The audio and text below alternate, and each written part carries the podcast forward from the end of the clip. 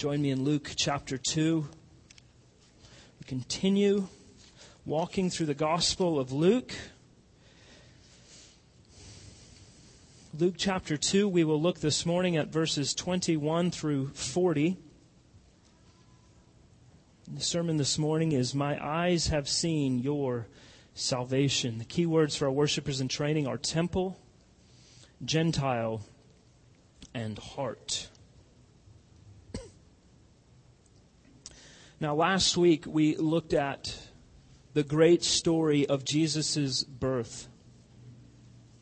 If you recall, we, we keyed in on the humble circumstances in which our Savior came into the world. The Son of God from the highest of heights descending to the lowest of low for the redemption of His people.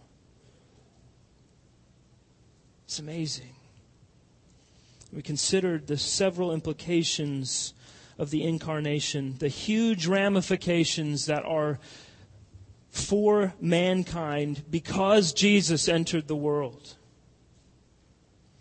And so this morning we pick up from there. Joseph and Mary are still in Bethlehem in verse 21, and, and beyond that we will see them in Jerusalem. So let's begin in verse 21, Luke chapter 2.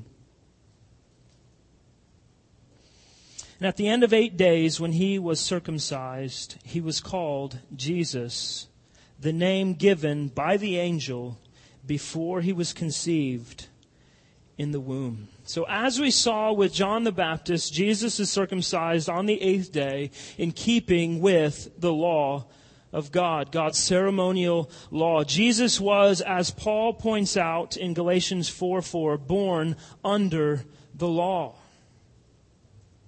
God's righteous requirement for all of mankind is fulfilled completely in Christ. Christ fulfilled the law of God and therefore he was to be born under the law. Because of our sin nature, we are completely unable, God's people throughout history have been completely unable to live up to God's requirement, God's standard of the law, and therefore Jesus is born under the law to fulfill it perfectly on our behalf down to the smallest of details. We see it even here at the beginning of Jesus' life with, with all that Joseph and Mary are doing. They're doing these things as righteous, devout Jews obeying the law of God. And as a result, Jesus is, uh, is able to live up to the law of God. They do this with their newborn child, Jesus. So Christ was born as a slave to the law that we could be set free from the bondage that rests therein. And this is why the name of Jesus is so significant, as Luke points out. The name Jesus means Jehovah is salvation. Jesus is the Greek name Joshua, Yeshua. Think about what God did through Joshua in the Old Testament. And this really highlights the significance of Jesus all the more. Joshua and what he did in leading the Israelites into the promised land across the Jordan is all pointing forward to Christ. Christ leading his people into the promised land. Remember, Joshua led the Israelites after Moses. Previously, Joshua's name was Hoshea, salvation because of his faith and his leadership in believing that they could conquer the promised land with God on their side, Moses gave him the name Joshua.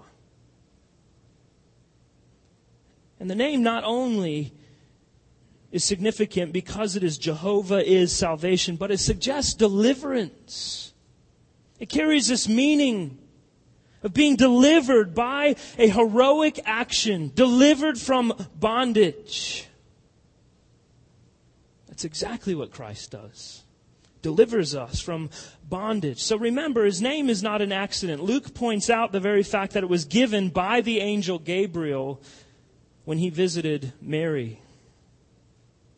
Matthew 121 highlights the significance of Jesus' name when the angel appears to Joseph and says, You shall call his name Jesus, for he will save his people from their sins. And so his name is very significant. Let's read on verse 22. And when the time came for their purification, according to the law of Moses, they brought him up to Jerusalem to present him to the Lord.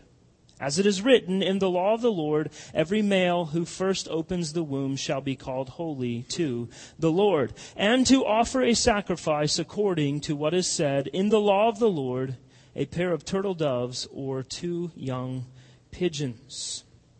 Now, we've seen several times in these first two chapters the humble estate of Joseph and Mary, and we see it again here in Mary's offering for purification.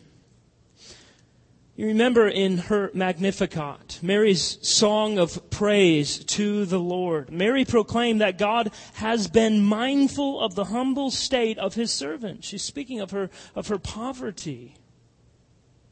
So according to the law, 40 days after one's birth, purification is to be made. And three things were involved in this purification. First, it was the woman's purification a sacrifice was to be made on behalf of the woman at the court of women for her purification. Secondly, was the redemption of a firstborn son. Now, Luke doesn't point to this, but we realize from the law in Leviticus that five shekels were to be offered for the firstborn son and his redemption. And thirdly, is the consecration of the firstborn son, is the very thing we see happening here. So Joseph and Mary are now in Jerusalem 40 days past the birth of Jesus. They're at the temple in Jerusalem in fulfillment of God's law. And the reason I mention their poverty is because of the sacrifice that is offered for Mary's purification. Here's what we find in Leviticus 12, 6 through 8. This is the very thing that's going on here. Leviticus 12, 6 through 8. And when the days of her purifying are completed, whether for a son or for a daughter, she shall bring to the priest at the entrance of the tent of meeting a lamb a year old for a burnt offering, and a pigeon or a turtle dove for a sin offering, and he shall offer it before the Lord and make atonement for her. Then she shall be clean from the flow of her blood. This is the law for her who bears a child, either male or female.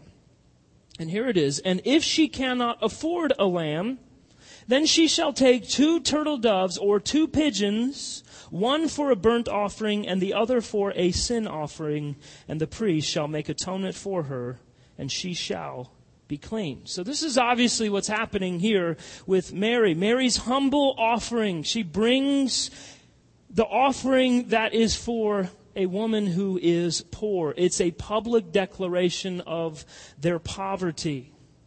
And over the first two chapters, we cannot miss what Luke continues to point out. God did not, God does not come to those who are self-sufficient. And here's the thing I think Christians need this reminder regularly.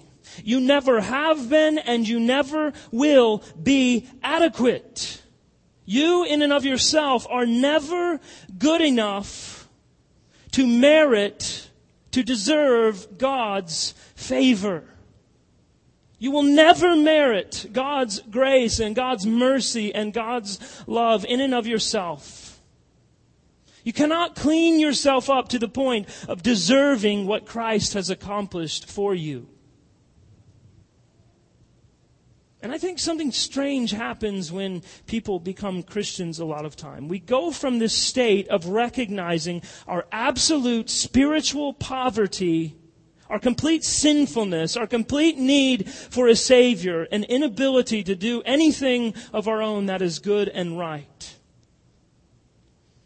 We repent, we call on Jesus, and then we move to this state of everything always being fine. Yes, we recognize we're sinful, but we can't actually identify anything of sin in our lives. We're always good. Everything's always fine. It's strange, isn't it? We become Christians and then all of a sudden we're not honest anymore. And maybe it's, maybe it's not you, but there are very few hours that go by in my life that aren't reminders of my own spiritual poverty and need for Jesus. We're weak and needy people, aren't we? We're screwed up. We need redemption. And by His grace, God shows mercy to those who humble themselves to a place of repentance. Those who recognize their inability to clean themselves up. So, if we only learn one thing from chapters 1 and 2 of Luke, let it be this God is not impressed with anyone's illusions of self sufficiency.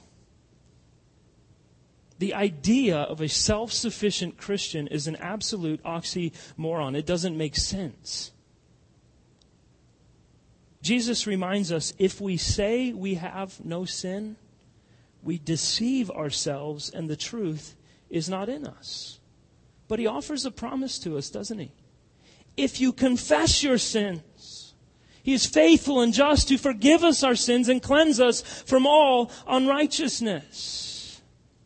That's good news. It requires a humility of our hearts. Now, if you're not a Christian this morning, all of your attempts at being a good person, all of your attempts at cleaning yourself up and earning God's favor, they're not working. Humble yourself, repent, and trust in Jesus alone. The Apostle Paul reminds us in 2 Corinthians 3 5 that our sufficiency is from God and God alone verse 25. Now there was a man in Jerusalem whose name was Simeon. And this man was righteous and devout, waiting for the consolation of Israel, and the Holy Spirit was upon him. And it had been revealed to him by the Holy Spirit that he would not see death before he had seen the Lord's Christ. Now we're introduced to this man, Simeon, and you're going to notice that he walks on the scene for a few verses in Luke, but then he's gone again. He's in and out. There's nothing before in the Bible that's said about him specifically. There's nothing after. The name Simeon was very common, but it had a great meaning. God has heard. So consider the scenario here. For the most part, at this point in time, the Israelites were mostly apostate and mostly hypocritical. Many of them were very religious, but they were not devout to the religion of God. They adhered to the religion of man. So, really, there's a parallel here.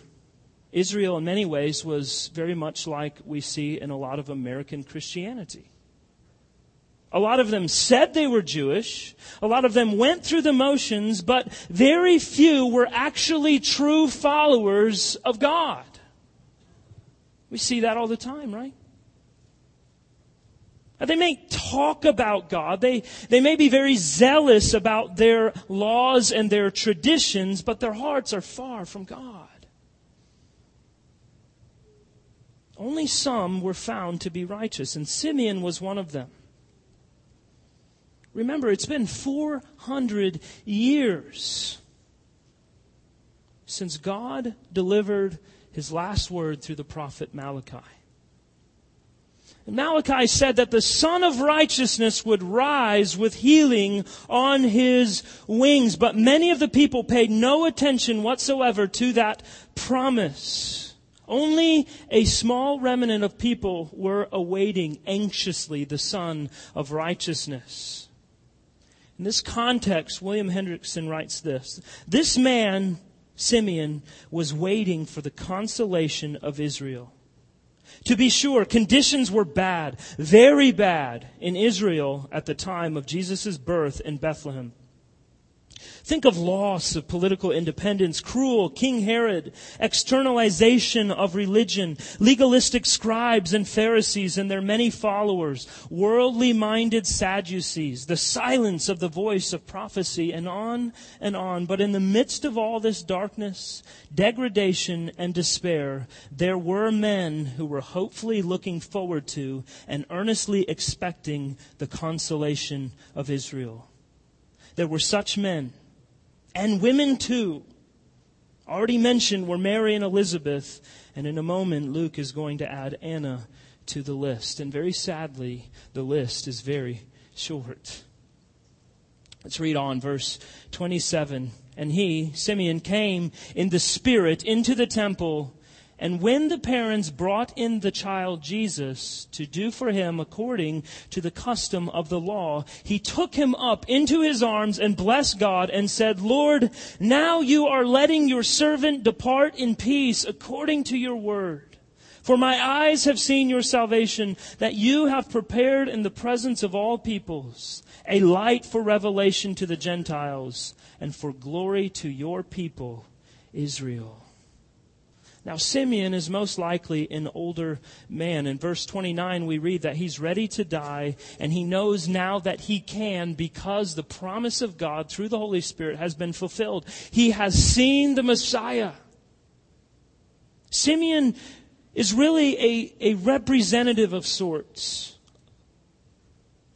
personifies the expectant Jews, those who were waiting for the arrival of the Messiah, the true believing Israel who trusted in God as their hope and salvation and were waiting and waiting and waiting no long, no, no matter how long that would be, they would wait and they knew that the Messiah would come because God had promised it.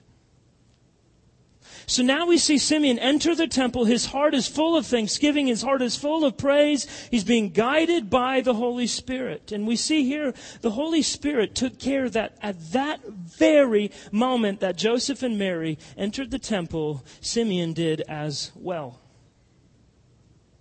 And Simeon takes Jesus in his hands and he praises God. He begins to bless God in song. He has a profound sense of peace and joy. He has in his hands the long awaited Messiah. Think of this.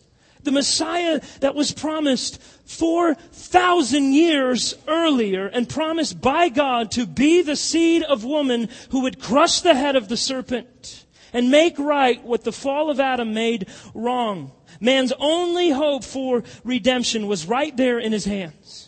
It's amazing. So he recognizes now I'm happy to die. It doesn't get any better than this. He was ready to rest at peace with God forever, and he gave his reason in verse 30 For my eyes have seen your salvation. Jesus was and Jesus is God's salvation. Remember, very famously, Jesus said later in his life, I am the way, the truth, and the life.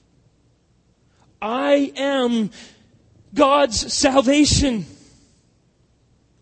And true peace comes only when we, like Simeon, understand that Jesus is our salvation. Our only hope for true joy, our only hope for peace. Our souls must rest in Christ alone. And notice too, the salvation of God, Simeon recognizes, is a salvation extending beyond the Israelites. It's a salvation that is universal in its offering. We see that in verses 31 and 32. You have prepared in the presence of all peoples a light for revelation to the Gentiles and for glory to your people Israel. Now, now think about the significance of Simeon's words for you and for I. We are, I think every one of us, we are a Gentile people. And we were sung about by a Jewish prophet in the temple while he held the Messiah in his hands. Jesus is our light in a very dark and sinful world. He is our salvation, and He is the glory of Israel. So Jesus is a light to us Gentiles and the full realization of Israel's glory. Verse 33 And his father and his mother, Joseph and Mary, marveled at what was said about him, about Jesus. Do you marvel at this great reality? Seriously, think about that. Are you amazed by the great truth that Jesus, God in the flesh, is your salvation? Or are you numb to it? Do you think, yeah, I've, I've got it, let's, let's move on? If we're honest, I think we'll admit that we find ourselves there from time to time, don't we? If we're not giving ourselves to the daily pursuit of God in private worship, before we realize it, Jesus becomes an accessory to us. Is the cross on a chain that you wear around your neck and nothing else? Or is the cross something causing you to constantly marvel at who Jesus is and what Jesus has done? I believe at times as Christians we get so used to hearing the gospel that it doesn't come across to us as the Apostle Paul wrote the power of God for salvation. At times I talk about the gospel with others. This is, this is me. And it seems that it comes across from me, from my own heart, no more significant than, than talking about the weather or my, my golf game or what I had for dinner last night. But there's other times, and I'll tell you in my life, it's a direct correlation to how closely I'm walking with the Lord at times, I've had a hard time even talking about the gospel and singing certain songs without crying like a baby because I'm so amazed at what God has done. Marveling at the fact that Christ is our salvation and He purchased it with His own life blood. Our hearts are fickle, aren't they? We can't even go a week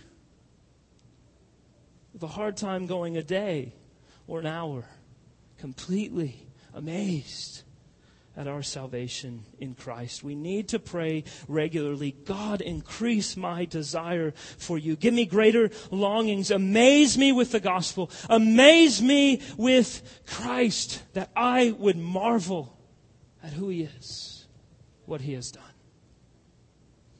And friend, if you do not know Christ, I commend him to you. He is your only hope of salvation. Delight yourself in the Lord.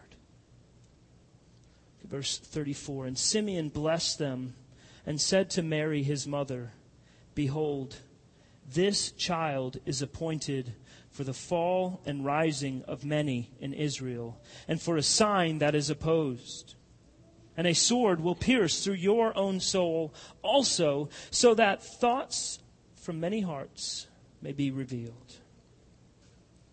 Now, these words are meant for all of us, though the mention of the sword piercing the soul is meant for Mary alone. So let's talk about that first. This prophetic word would be tremendously significant to Mary in the days ahead.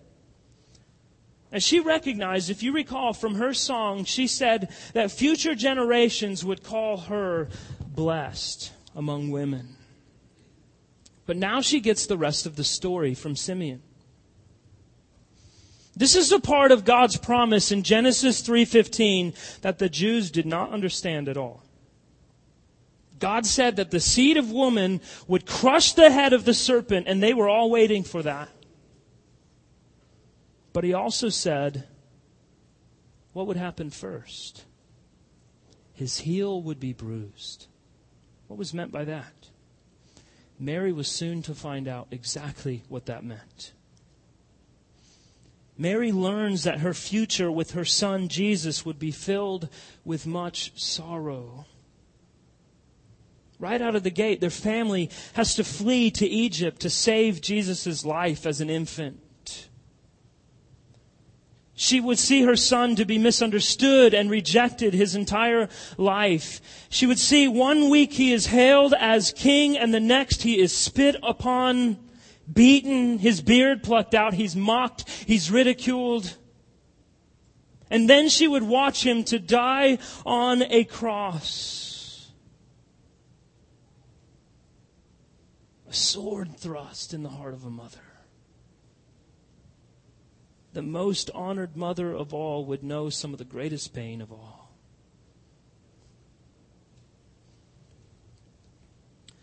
The rest of Simeon's prophecy refers to two groups of people one which falls and another that rises. As we've already mentioned, for the humble, needy, poor in spirit, this is good news. It is these who will be recipients of God's grace for the haughty, prideful, self sufficient types, it means judgment, it means condemnation. The Apostle Paul highlights the significance of this twofold aspect of Jesus' coming as a Messiah in Romans 9:33. He's quoting the Old Testament and, and writes, Behold, I am laying in Zion a stone of stumbling and a rock of offense and whoever believes in him will not be put to shame. So a person's attitude toward Jesus is absolutely decisive in their eternal destiny. Some will reject him, and as a result, they will fall and be excluded from the kingdom of God. But others, by the sovereign grace of God, will accept him. They will rise, and they will be welcome to the kingdom and its wedding feast in the end. Now, notice too in Simeon's words, Israel is not excluded here. In spite of all their advantages, the vast majority of them would reject Jesus and fall to their condemnation. It's tragic. Look to verse 36. And there was a prophetess, Anna the daughter of Phanuel in the tribe of Asher. She was advanced in years, having lived with her husband seven years from when she was a virgin, and then as a widow until she was 84. She did not depart from the temple, worshiping with fasting and prayer night and day. And coming up at that very hour, she began to give thanks to God and to speak of him to all who were waiting for the redemption of Jerusalem. So Luke paints a picture that appears as though Anna virtually never leaves the temple as she is worshiping and fasting and in prayer night and day. Now, in cursory reading of this, it seems maybe a bit random that Luke includes Anna here out of nowhere. But there is a striking similarity between Anna and what we just saw of Simeon. Anna, like Simeon, was longing for the Messiah to come. There's no doubt in the way that Luke writes here that the coming of the Messiah is the very thing that she spent most of her time praying for. She was waiting, Luke writes, for the redemption of Jerusalem. Remember, likewise, Simeon was waiting for the consolation of Israel. They wanted Israel to be consoled by the great counselor. They wanted to be redeemed by the Messiah, the great Redeemer. And just like Simeon, we see in verse 38 that Anna shows up at just the right moment to see the Christ child and she gives thanks to God. And she speaks of him to all the other Jews who were awaiting his arrival. Think of this.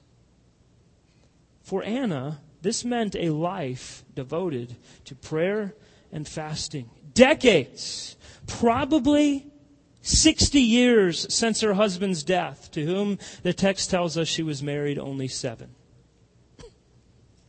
So Luke is putting on display the way in which faithful, righteous people respond to the promises of God. God promised the coming of the Messiah.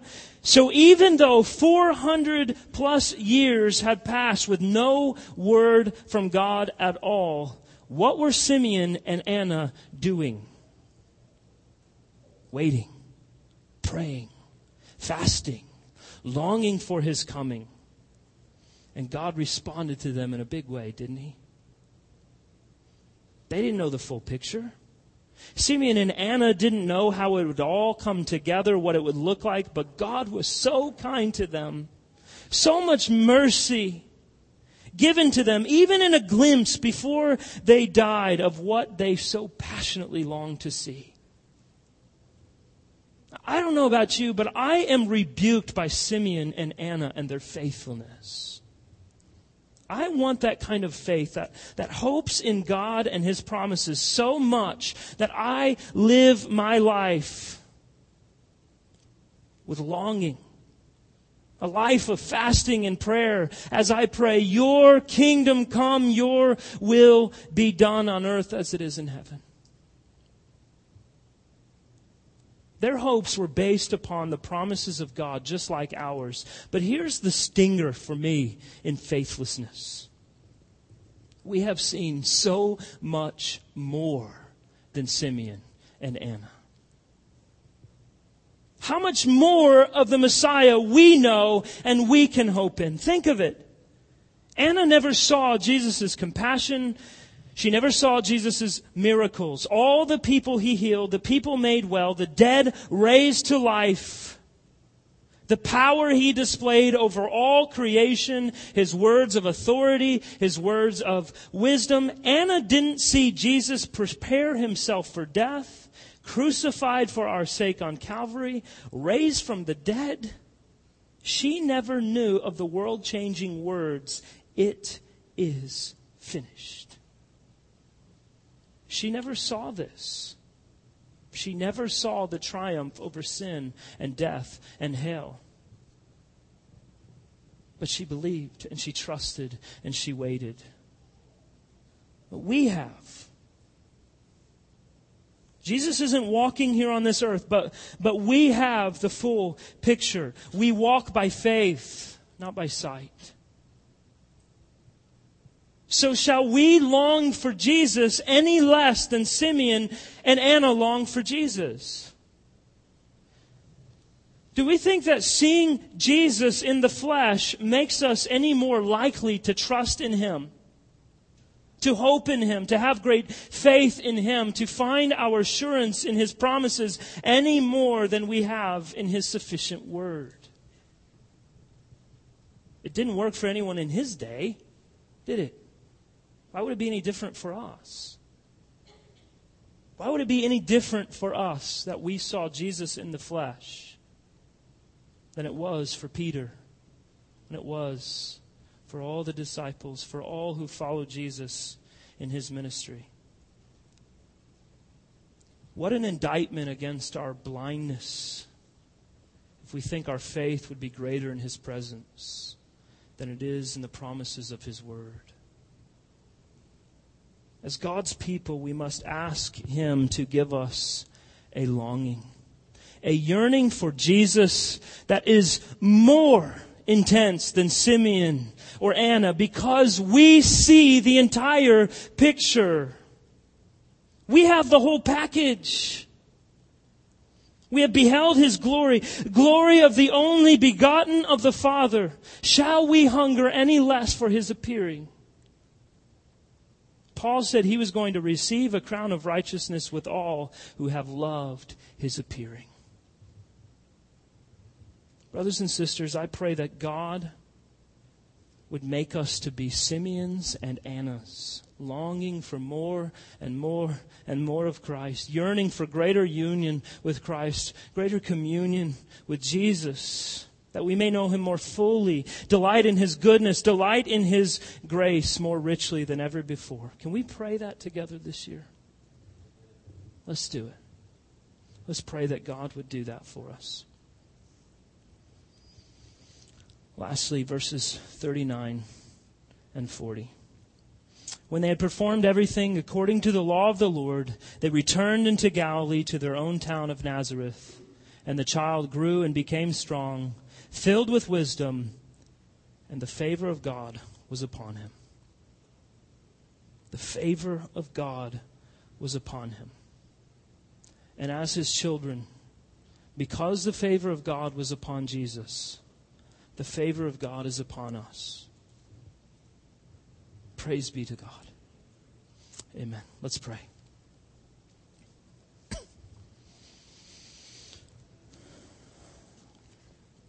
Lord God, I pray that you would give each and every one of us a greater longing, a greater zeal, a greater desire for more of Jesus in our lives. May it be said of us as it was said of Simeon and Anna that we have great hope and great trust in your promises because you are a faithful God who keeps covenant to a thousand generations. Help us to be a faithful people, God. Cause us to have greater longings for Jesus and in our dryness, in our faithlessness, remind us of the power of the gospel unto our salvation. Remind us that as those who were dead in transgressions and sins, that Jesus removed himself from the highest of heights in the heavenly realm and lowered himself to the lowest of lows on the earth, that he would die for our sins, that he would cause us to be born again, that we can hope in the resurrection from the dead, that we would live and dwell with Christ forever and ever. Lord, help us to marvel at that great truth as Joseph and Mary marveled because our eyes have seen your salvation.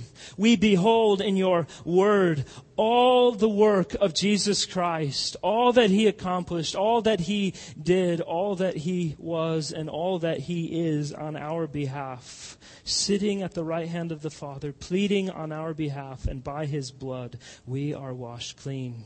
And as we stand before the judge, that we know with absolute certainty that we will be declared not guilty. It's by your love, it's by your grace, it is by your mercy.